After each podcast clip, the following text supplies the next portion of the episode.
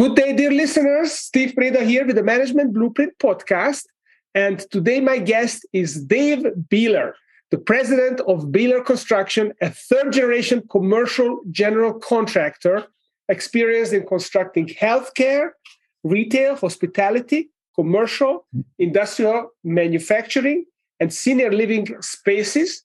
The company does construction, but considers itself to be in the relationship business. Welcome to the show, Dave. Thank you, Steve, for having me. It's a pleasure. Yeah, it's great. I don't often have family business entrepreneurs on the show. So I'm very curious about how that work is working out. Obviously, very well because you're in the third generation already, which is just a single digit percentage of companies that actually make it to the third generation. So you are already doing great. So tell me about what does it take to take over family business and to be in the footsteps of two successful prior leaders and the pressures can be immense. Yes, it's been a journey. As you can imagine, from 1959 to 2022, a lot of things change. First generation to second generation, now to third generation.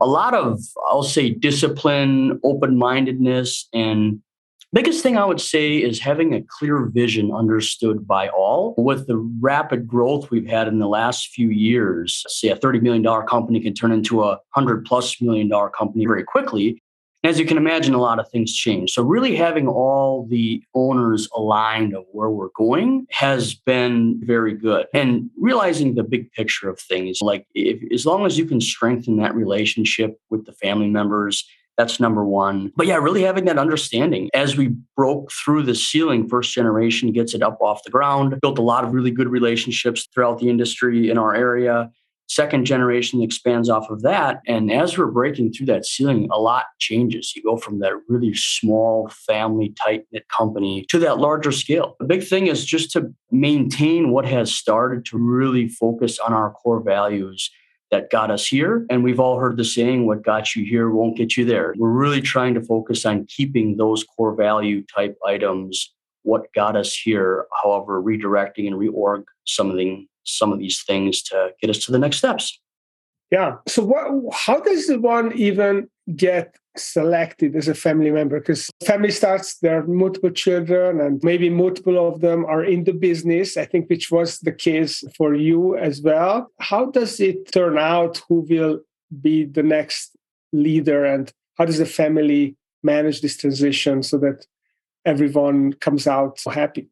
Sure. I think the big thing is what's really making this work well is we don't encourage our children or from other generations that the this is the path you will be taking this is what's going to happen i strongly suggest you be part of the business that individual needs to have the drive the want to have an opportunity at the business so most of the kids had the opportunity for summers or maybe just some shop help, whatever the case may be. But that individual really has to have that want. And we really encourage having them work at other companies, not to just start here, their career and their career here, just to get more of an idea of whatever else is out there in, in the industry. But we're fairly small at this point. So it really hasn't been too hard deciding something to consider as we grow. Families obviously grow. And as you start to get into a bigger company, there's a lot more layers that come with that. So as we grow, as we fine tune buy sell agreements, as we come up with opportunities, it will get a little bit more complex. I'm very optimistic there won't be any problems as long as that those expectations are clear up front. But yeah, like I say, we really don't push kids our kids into it. It's more of the want. And there's been some that have worked here for a summer and just decided to take another path, which is fine. And it's worked out really well thus far. Okay, well, that, that's good. If it doesn't create family conflicts, that's great. So, switching gears a little bit, so let's talk about the framework that you've been using to grow Beeler Construction. So, what is it that you use and what's been your experience? Sure. 2019 is when we started, we'll call a reorganization in the company. And there's many different coaching opportunities out there. There's many different ways of doing this. We chose to utilize the EOS system, the entrepreneurial operating system. And we had a lot of really good key clients. We just had a lot of eggs in a few baskets. And one of our key clients, we ended they ended up filing for bankruptcy. So it was really an eye opener to us of how do we diversify more? How can we weather these storms for an economic downturn, mergers, acquisitions, whatnot?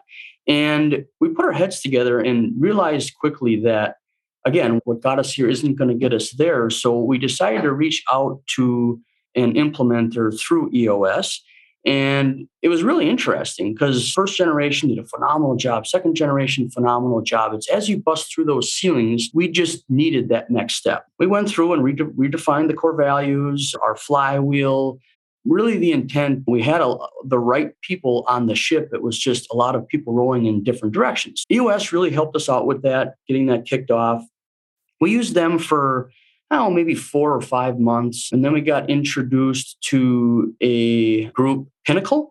And what we, EOS was good. What we liked about Pinnacle, it was a little bit more specific to our needs versus following a step one, two, three, four, five, etc. So we switched to Pinnacle. We're coming up on two years with our journey with Pinnacle. And it's really been great. Us as owners, we are aligned. Sometimes you get in those conversations where there's no right or wrong answer. We have a lot of good input, and you need that called that third party to help make those decisions, which has been really great. We've developed a leadership team as well a couple of years ago, which has helped. So it's not just us three owners running the company. We've got a leadership team that's very heavily involved with a lot of the business decisions we make. Okay. So what's been the couple of most most beneficial or most impactful pinnacle tools that you have implemented in the business. Can you talk about that? Yeah, I would say there's a oven loaf tool. There's also a elevate and delegate and elevate. There's a bunch of different tools that really serve the same purpose, but that was very beneficial to us as far as getting the right people in the right seats. And there's one of many tools. Rock planners, for those of you who set quarterly rocks, same thing as quarterly goals. But there's been a lot of tools to help plan our one year, three year, and our 10 year.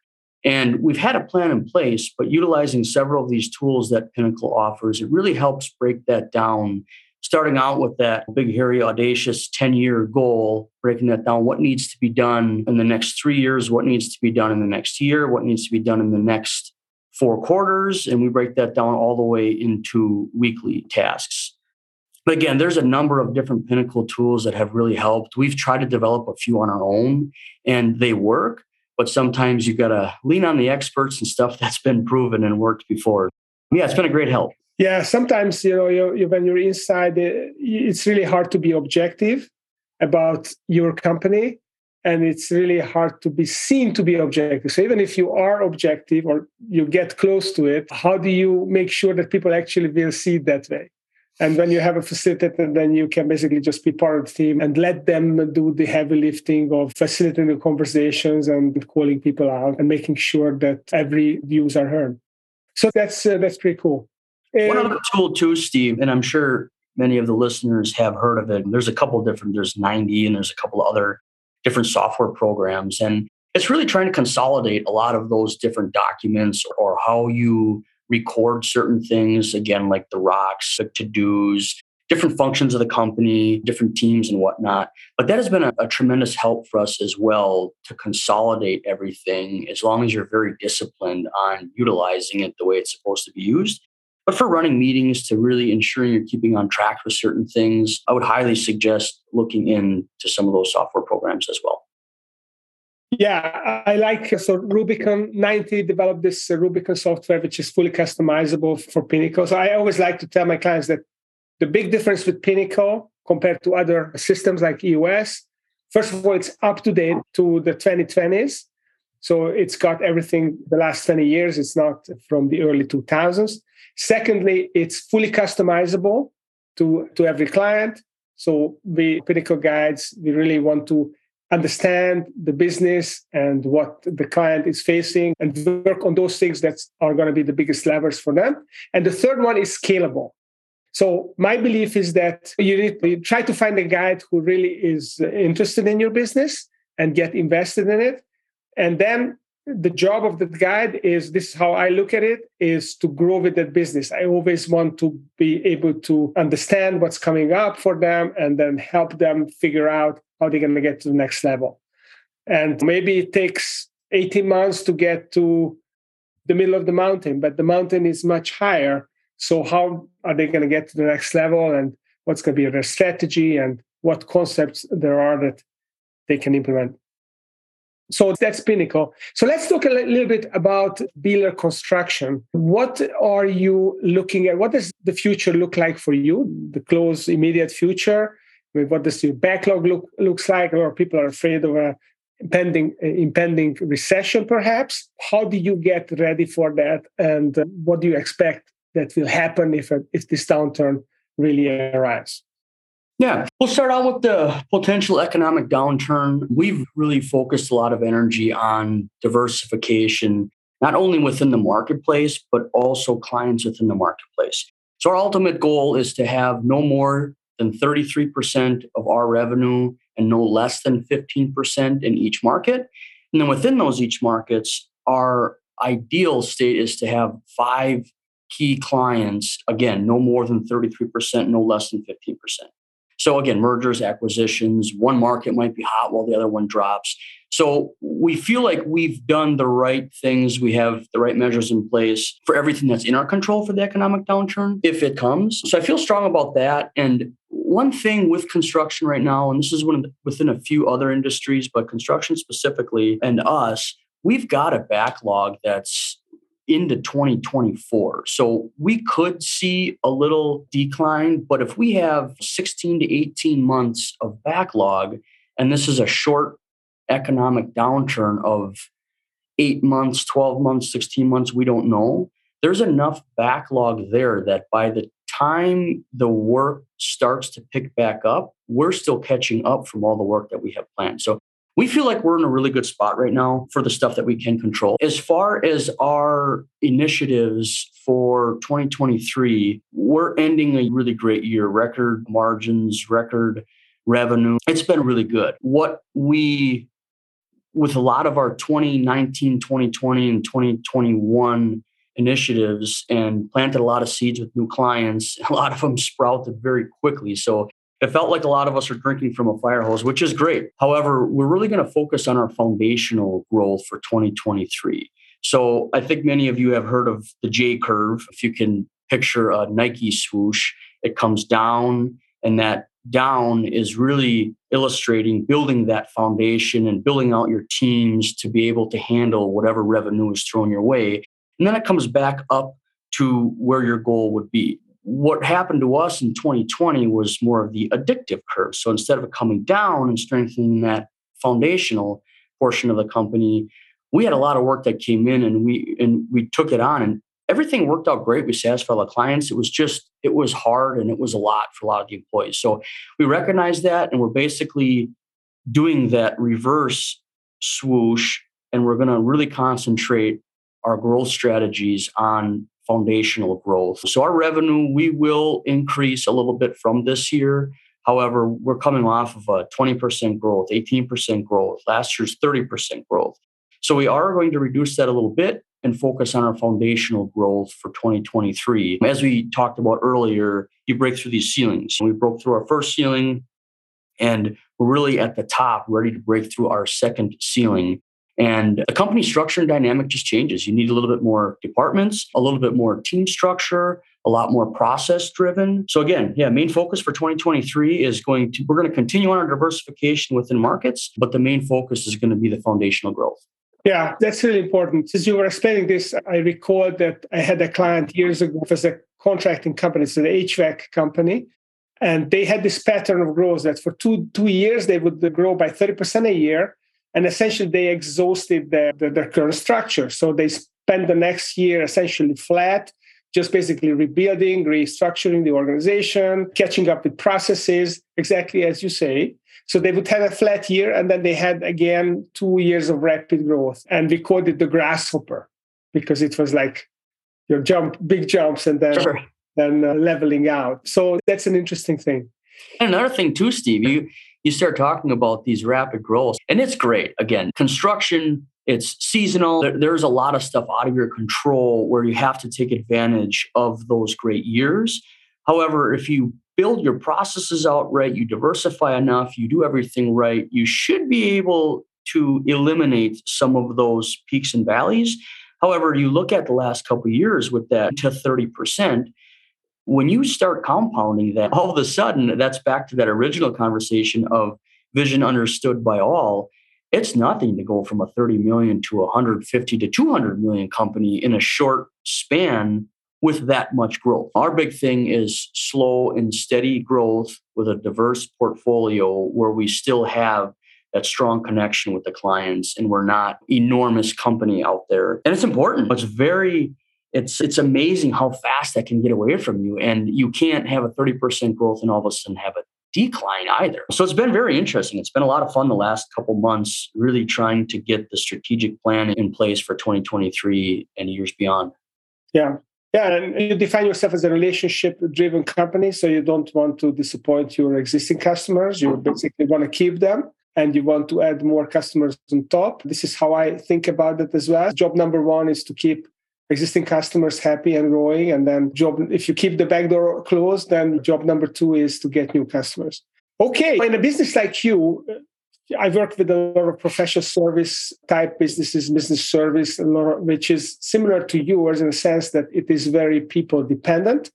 So your growth is going to be limited by the number of people that you can absorb and inculcate in your culture and teach them your processes. So, how do you keep that employee recruitment growth going? I hear a lot of companies say that it's really uh, hiring is a new sales. It's higher to harder to hire good people than to find good customers. What's been your experience, and how do you deal with it? Yeah, you're exactly right. We've been very fortunate. So we have a really good group of people here and we have lent out to recruitment services. In fact, we have one retained right now, and they have been bringing some okay leads to us. Main thing is us as a company is our biggest recruitment tool. So uh, I would say out of the last 15 hires, well, it is the last out of the 15 hires, 14 of them were all word of mouth. So that goes down from our apprentices, our journeymen, our superintendents, all of our office staff. So we've really worked hard to create that great culture here. Employees are your number one asset, as we all know. And they're really friends, family, different acquaintances. There's just a lot of good vibe that's going out there with the culture here, with our line of work. That's one big thing in our flywheel. You've got to have top clients and top talent, and you can't just have one or the other. So, with the great clients that we're fortunate enough to have. There's a lot of great work environments. There's a lot of friendships, relationships, partnerships that are formed with our employees, with our clients. So, again, in this decade, a lot of it is culture. We all know that. But the word of mouth and the internal recruitment, again, has been really good. We really try to focus on finding that right person and just have that open conversation. We're not one to go steal people from other companies within the area. In conversation, it might just be planting seeds. If things aren't working out where you're at today, you've got my number. It could be a year, it could be five years. So it's been working out really good.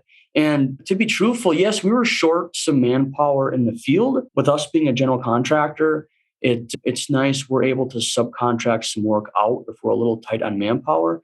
But all in all, Steve, it's been pretty good. We do have open positions, but we don't lower the bar just to fill those positions. We're okay with bridging that gap a little bit until we find that right person. Another thing, too, is we've created a career development program where once you stop learning, a lot of these individuals kind of lose drive, lose steam, lose focus. So we work very hard on whether that person is in the office starting out as, say, an assistant project manager or a project coordinator. We have a couple documents that really show a clear, specific job description for each one.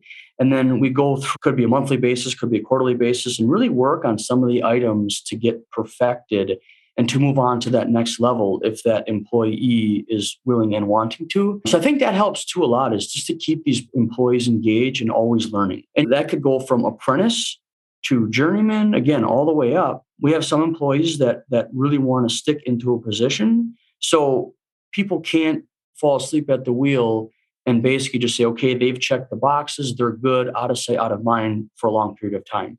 And even those individuals that would like to get hired on at a specific level and stay there, there's still a lot of areas to grow and keep learning in within that position.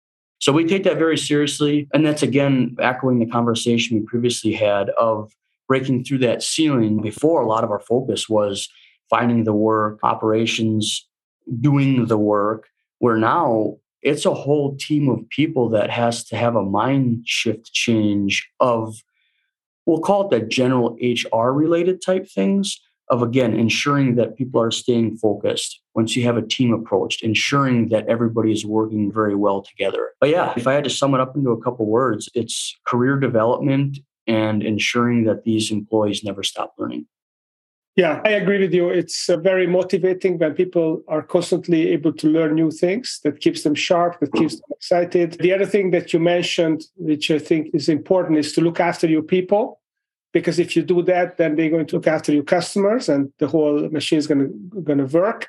They are going to uh, also refer other people word of mouth. So it all starts with looking after your people and make sure that they have a great experience. They're learning they're growing and then the whole company can grow these are really really useful ideas so if someone would like dave to learn more about the Beeler construction maybe they have business which would require construction work in the manufacturing or hospitality or senior living, whatever, or they like to connect with you and learn more about what you do, then where can they go? Sure. We have an Instagram page, we have a Facebook page, our website, w.beelerconstruction.com. My personal email, I welcome anybody to reach out, D B E L E R at beelerconstruction.com. And yeah, anybody needs any help with anything, even peer groups. Everybody's looking for the right peer groups in their industry. I welcome anybody to reach out. Yeah, peer groups are super important. Definitely good to be in a 20 group or in a Vistage group or some, smaller peer group. Talk to Steve, uh, talk to Dave, Dave Beeler, president of Beeler Construction. Thank you for coming on the show and uh, have a great holiday. And everyone, look forward to seeing you soon on the next show in a couple of days. Sounds great, Steve. Thanks again. Have a wonderful day, everybody.